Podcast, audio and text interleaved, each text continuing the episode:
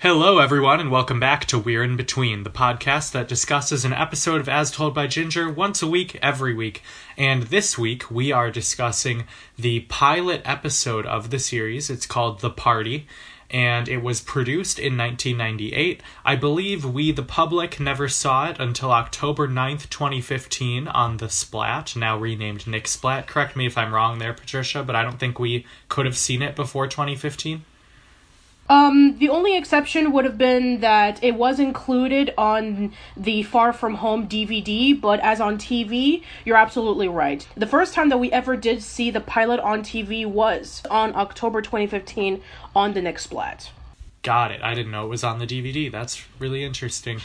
But yeah, in this one, Ginger is invited to Courtney's party, but there's a problem. She has to watch Carl. Uh, so she then takes Carl to the party and ties him up with a hose in the backyard. This is only like an 11 minute episode, so it's like a half episode. Um, yeah, very much looking forward to discussing this one and hearing what Patricia has to say. Thank you guys so much for listening, and we're in between. Someone once told me the grass is much greener. We have a lot of cool stuff planned for season three. Being proud of who you are no matter what you do.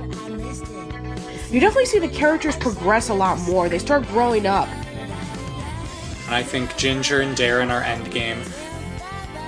It is a masterpiece of an episode. Oh, it's the cattiest moment in the history of television. Trust me, everybody has been excited for our thoughts on it. Who's the girl in the pink capri? It's Courtney, it's Courtney.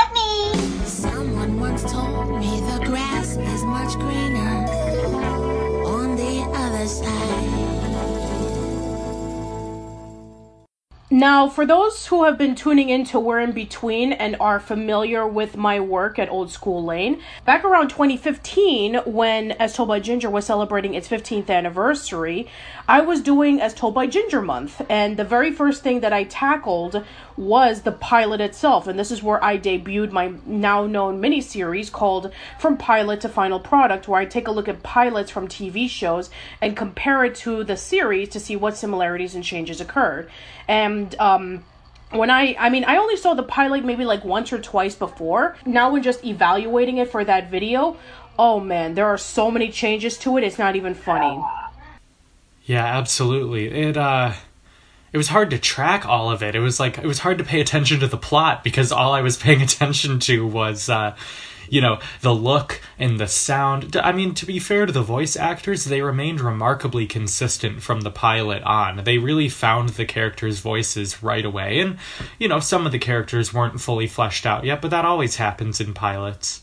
Yeah, and just like a lot of other pilots, there were some voice actors who voiced some of the characters, but then were replaced by other people, which we'll discuss about more along the way. But yeah, for the most part, most of the voice actors that you do know of, such as Melissa Disney, um, Aspen Vincent, Jackie Harris Greenberg, they all reprise their roles as Ginger, Dodie, and Macy, respectively. I'm sure um, some people actually know about the origins of the pilot, but for those who don't, um, when Emily Kapnek was around her early 20s, uh, there was a contest going on in Klasky Csupo to produce um, like a story. And um, Emily Kapnek actually presented Ginger as a story to see if maybe it can be made into a pilot and then it could be maybe made up into a TV series.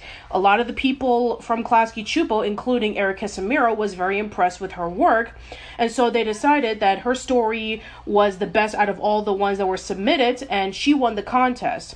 And with that contest won, she um, and uh, a lot of the people from Klasky Csupo uh, created the pilot. It was produced in 1998, and then eventually the series was picked up two years later. Emily was working at Klasky Csupo as you know when she won the contest. Not only was she um, creating Ginger, but she also worked. Um, she also wrote a few episodes of Rocket Power, and she, as well as a lot of other people, were creating pilots for Klasky Csupo. One of them being one called Psycho Ferret.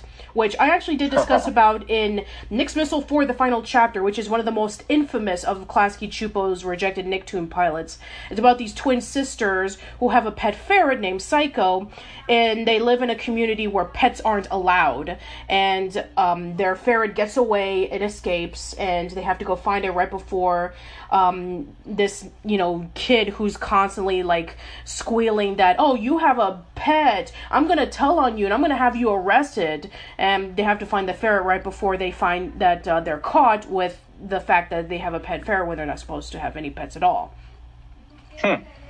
Who knows? Maybe in Friday That- Night Nicktoons podcast, maybe we'll do a second installment on rejected Nicktoons pilots because there's a Yeah. ton of them. Ashley did cite that one as one of her favorite uh, podcast episodes of 2017, so maybe we'll have to bring that back again. Yeah, that'd be fun, and I'd be more than happy to help you guys again with finding something. Yeah, yeah, I'll talk to her about that because that was fascinating. Pilots in general fascinate me. Like, do you, are you familiar with the concept called uncanny, the uncanny valley? It this ep, this pilot gave me a lot of that. I was a little creeped out. For those who don't know, it's basically this phenomenon where, like, if you're watching, like, for example, the Polar Express movie is often used as an example of something that looks quite lifelike but isn't quite lifelike enough. Like it's either got to be unrealistic or completely realistic. It's why like video game cutscenes always feel kind of creepy and weird. There's something psychologically that freaks us out when we see something that is almost real. And that's sort of how I felt watching this pilot. It was like, "Oh, it's so close to the show that I've spent the last year watching and analyzing, but it's different enough that it kind of gives me the heebie-jeebies a little bit." You know what I mean? Uh, yeah, it doesn't help much that the designs are uh, slightly different, and um, yeah, the, I feel that the writing is not up to par with the rest of the series. I feel like if you really want to know the characters and the setting a lot more with Ginger, the first episode is the best example on that. But this is, you know, this is like one of those quaint reminders that you don't really need to watch the pilot in order for you to gain anything. You can just watch the show and you'll be fine. Right, but historically it's fascinating and I'm very glad I watched it. Yes, absolutely. So I guess we can get to it. So uh, because this is a pilot, and you know, similar to the pilots that we did discuss about on FNN, it starts off with the main character introducing herself, her friends, and her family, and um, her situation of trying to fit in at Lucky Junior High.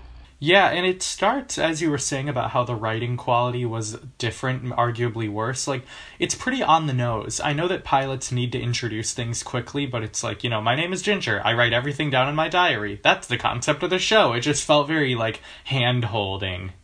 yeah, the first couple of seconds, you already know about who Ginger is, who her friends are, who her mother and brother are, and what is she going through, which is struggling to maintain cool status at Lucky Junior High.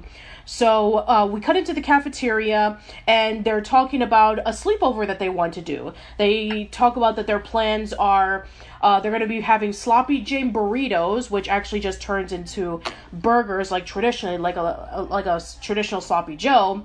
And then they're going to watch the Little Seal Girl, which um, I guess in the pilot, the Little Seal Girl is a movie. Yeah, that was hilarious to me how quickly that was established as in the world. Yes, absolutely. So we already have that, and then we have Courtney and Miranda showing up, and my God, do they look completely different.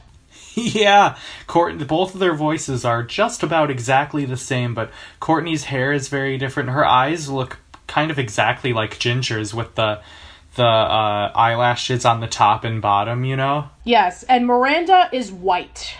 Yes, and very pointy chinned. That's the only way I can really describe her. It's like her chin, if her chin is like an inch, the top of her head is like a foot wide. yeah so i i mean i don't i mean i can't confirm this but i take it that they made miranda african american to um you know make it a little bit more diverse And Darren, too. Darren's basically white. He's certainly not explicitly black. Yeah, that is true as well. So, um, yeah, so we have Courtney and Miranda coming into the ca- uh, uh, approaching Ginger's table, and uh, similar to how Courtney was in the first season, she only cares about Ginger. She does not know about Dodie and Macy, and she hands Ginger an invitation to a party. In the first episode, it was a birthday party, but in the pilot, it's just like a regular party where only the cool kids are invited. Right. If anything, this episode, this pilot reminded me the most of the sleepover episode. Yeah, definitely, because Courtney is inviting um, the cool girls over to her house and they're partying, except that in this case it's a boy and girl party, and, and Right. all the cool people are invited.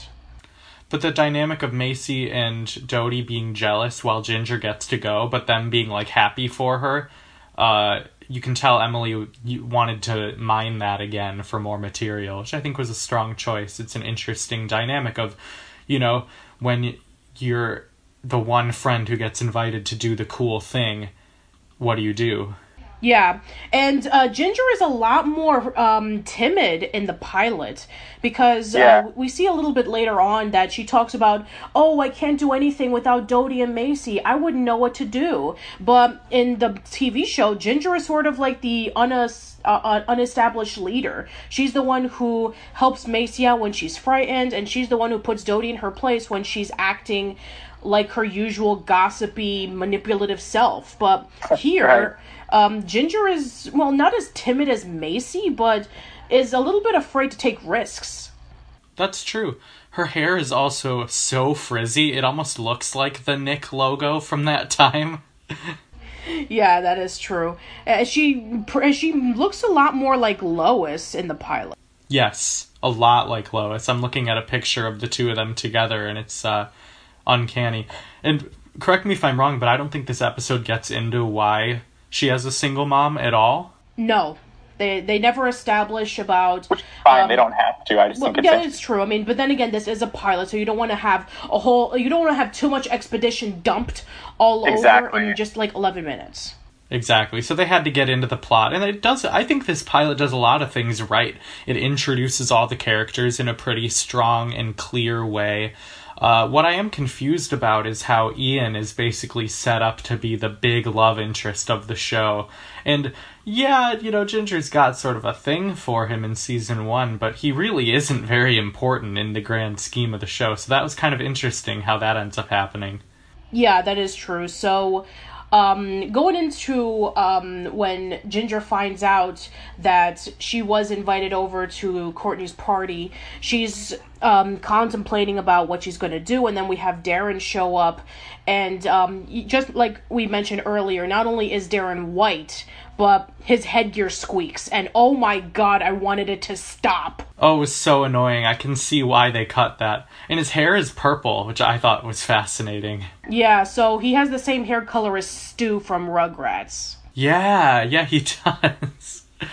And he just looks very different. His nose is enormous.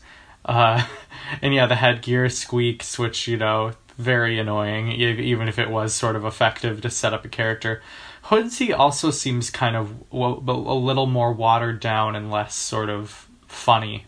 Yeah, uh, right before we go over to Hoodsy, uh, Yes. I just want to mention that uh, Darren is one of two voice actors, um, you know, who are portrayed that do not follow from the TV series onward.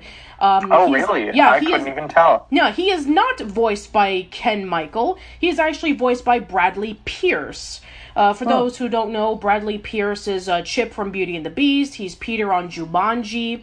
So yeah, um, he is not uh, Ken. In fact, when I, I'm not even I, I don't know if you listened to the whole thing with um, the interview with Ken Michael, but um, apparently Ken didn't know that they changed Darren's voice actor in the pilot. He, you want to know how he knew when watching my video? That's hilarious. No, I still haven't listened to the spoiler section of that that one, so I'll have to do that now. Yeah, because I genuinely couldn't tell. I think Darren didn't have enough lines for me to really pick up on it in this one. Yeah, he only just says a few lines and he talks about how um, if you don't go to Courtney's party, then you're gonna completely disappear. And then um, he said that he was gonna get some advice from Will about how to act cool in uh, um, at a party like that. And uh, you know, just like in the show, Ginger is asking Darren for advice, and he usually just gives off his good advice without having a clue on what to say, just like he did in the early season. So, yeah, Darren, for the most part, is spot on, just with those minor little exceptions. Yeah. Yeah, no, and there's nothing like watching this where I was like, wow, that's completely different from the show. You know, it's all sort of in the general scope of things. Yeah. So um, going into Hoodsy now, but you're absolutely right. Hoodsy is his, as a watered down version of what he would eventually become. And uh, w- when we go over to um, Lois, when we get to see her, she's barely in it. But then again, she was barely in the first episode as well. Um, but she tells Ginger that if she wants to go over to the party, she has to babysit Carl because no other babysitter will be able to watch him. And this is where we have, you know, the troublemaking Carl that we've seen in the first two seasons. And it's kind of weird that Lois would have Ginger watch over Carl like this. I mean you know, uh, why couldn't they do it like in the episode "Sleep on It," in which they would invite Dodie and Macy over to the house and uh, you know watch Carl um, like that? But there, there was the idea of, um, hey, maybe Carl can go over to the bishops, and then um, Dodie says, "I'm sorry, Ginger, but my mom won't allow Carl to come over to the house without you." Yeah, you know, in watching this pilot, I'm surprised that wasn't a plot point more, like Ginger having to watch Carl. That didn't really happen often. Yeah, and it's a good thing that it didn't because that would have been really annoying. Like, yeah, maybe, maybe. because uh, you know Carl wouldn't be his own person. We wouldn't have the different perspectives that we would have in the show that we love so much. We wouldn't have a Carl and Hoodsy centric plot if Ginger's always in the way. True, and he needs to be independent. And his mom, even though she knows Carl's kind of a rambunctious kid, she trusts them a lot because they're generally pretty responsible, despite what Mrs. Bishop might think. Yeah, that is true. So, um, so yeah, so Carl and Ginger walk over to Courtney's place, and Ginger asks Carl to behave himself and to stay out of her way. And Carl says, "Okay, I'll do it if you give me your toenail clippings for three weeks." And um, yeah, that was that's completely gross. And it's even called it. Uh, it's even a, there's even a callback to it in the first episode when uh, Ginger, Dodie, and Macy are having their pedicures, and when Carl and Hoodsy um, burst into the door. And uh, Ginger says, I know you like the smell of freshly t- uh, clipped toenails, Carl, but we're busy. And that's when Carl gives um, Ginger the news that she's been invited to Courtney's birthday party. Right. Um, you know, I redact one thing that I said where I said nothing about this was shocking or completely different. Blake Gripling is completely different. Everything about him. Yeah, exactly. There's three things about him that are different than we would see later on in the show. Number one, he only shows up for like five seconds and he looks young. I mean, even though that in the show he's seven and three quarters, he acts so. He really acts like a seven year old. He acts like an immature child. Where in the series, he's a lot more sophisticated. Number two, his design is different. Um, his hair is completely different. The shape of his head is completely different, and we only see him on his, uh, you know, out. We only see him by his underwear. So he's not wearing, um, you know, his usual vest or his shorts or his, or he has his walking stick or anything like that. And number three, um, he is not voiced by, um, he is not voiced by um, Kath Soucie. He is voiced by Tara Strong. Which is great. I would have loved to see what her interpretation of Blake would have been, but, you know, obviously uh, the way it turned out was totally fine. But yeah, Blake is the annoying little brother in this, which he kind of isn't. Like, Courtney isn't obsessed with Blake, but she's not, like, constantly annoyed by him either. Yeah, I mean, sure, maybe we can make the exception at the first episode when he was spying on her, but Right. nothing like, oh, I'm gonna crash your party and ruin it for you. No, th- there's nothing like that with Blake. He would never stoop that low. Otherwise, he would have ruined Courtney's party with Hope Rogers when that happened. But other other than that, um, yeah. So I guess we can cut into the party. Oh, wait, before we cut into the party, we gotta mention the pony song. of course we do.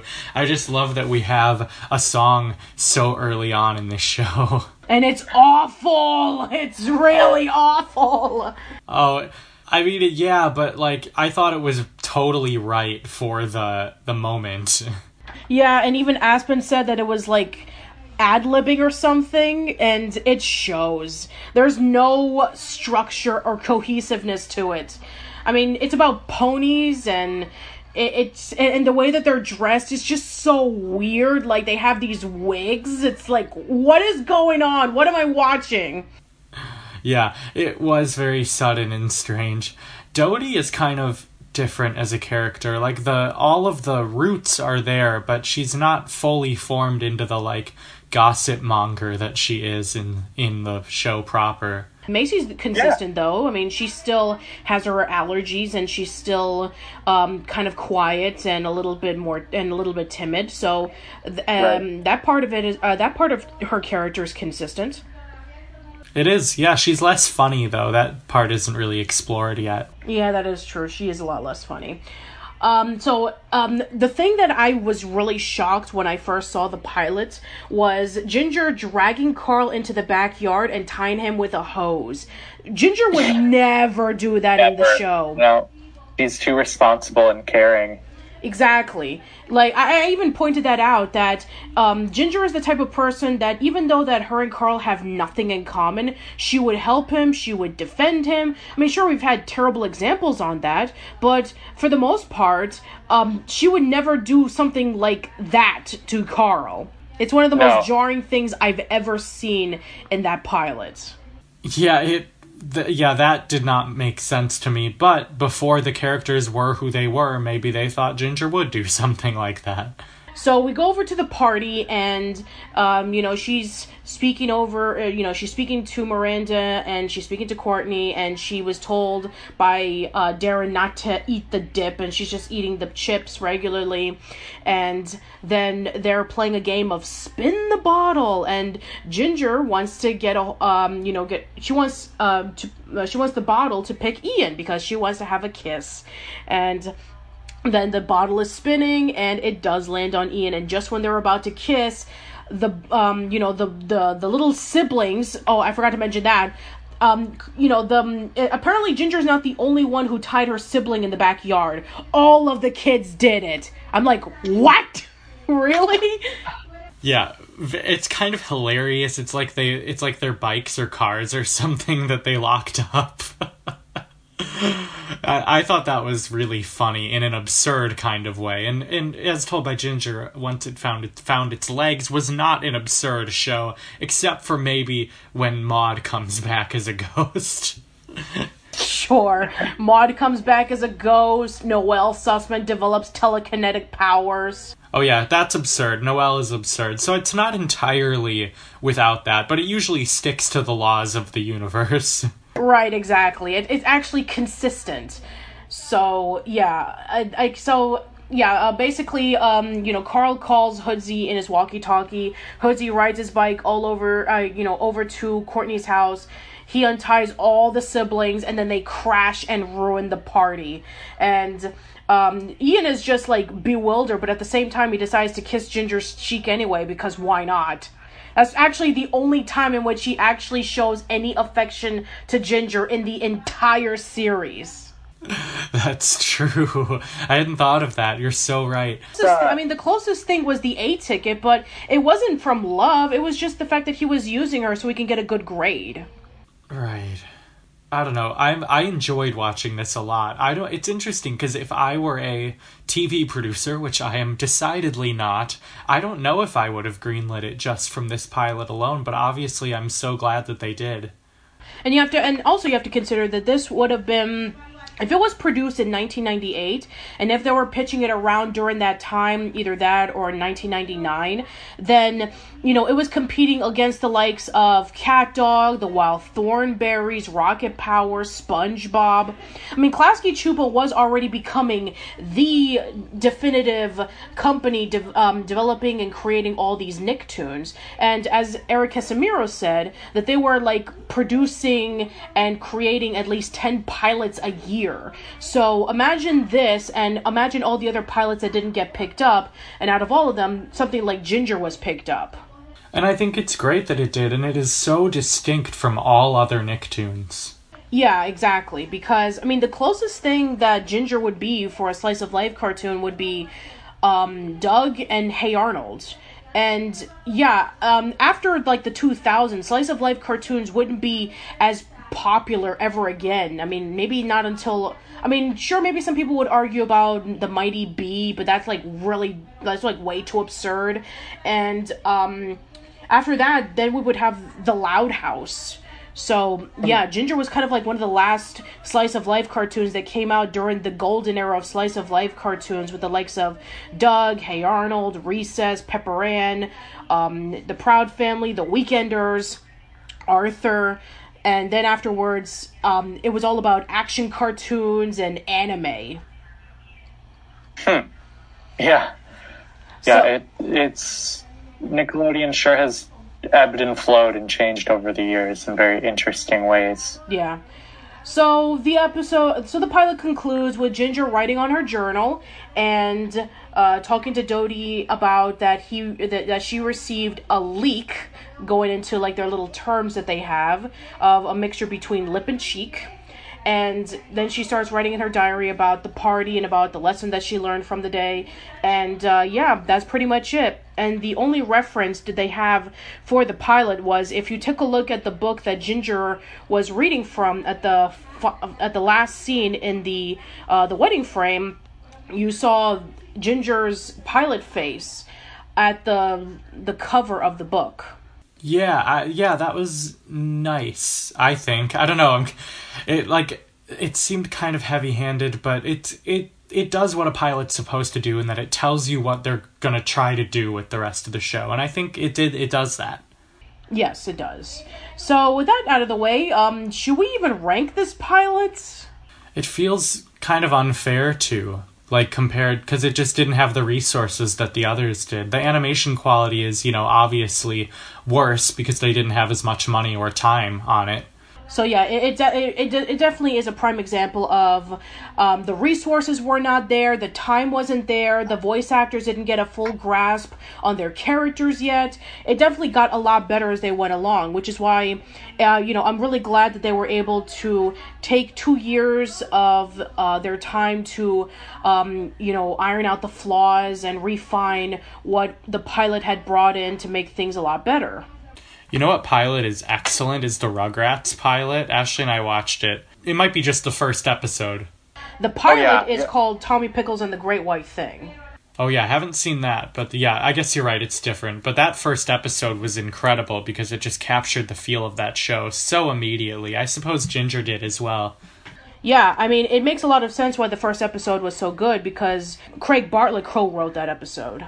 Ah, I did not know that. Yeah, um, I think that for the most part, um, yes, I think that this is a very rough and very low budget pilot um, from the outside, but from the inside, they were able to almost get the core of what As Told by Ginger would become. And Yeah. as time went on, they would get a lot better with it. The characters are. Um, they're still the same. They still, have, ha- for the most part, have the same voice actors. Um, it's just that um, it just wasn't there. And I'm glad that they were able to take the time to refine everything. So, yeah, I'm not going to give a. I, I suppose, you know, for the sake of it was a pilot, we're not going to rank this one. Yeah, but the foundation is laid. It does what it's supposed to do in that sense that they have something to build off of to create the great show that they did. And obviously it worked because they did. All right, uh, if there's nothing more to say, then I guess we can wrap things up.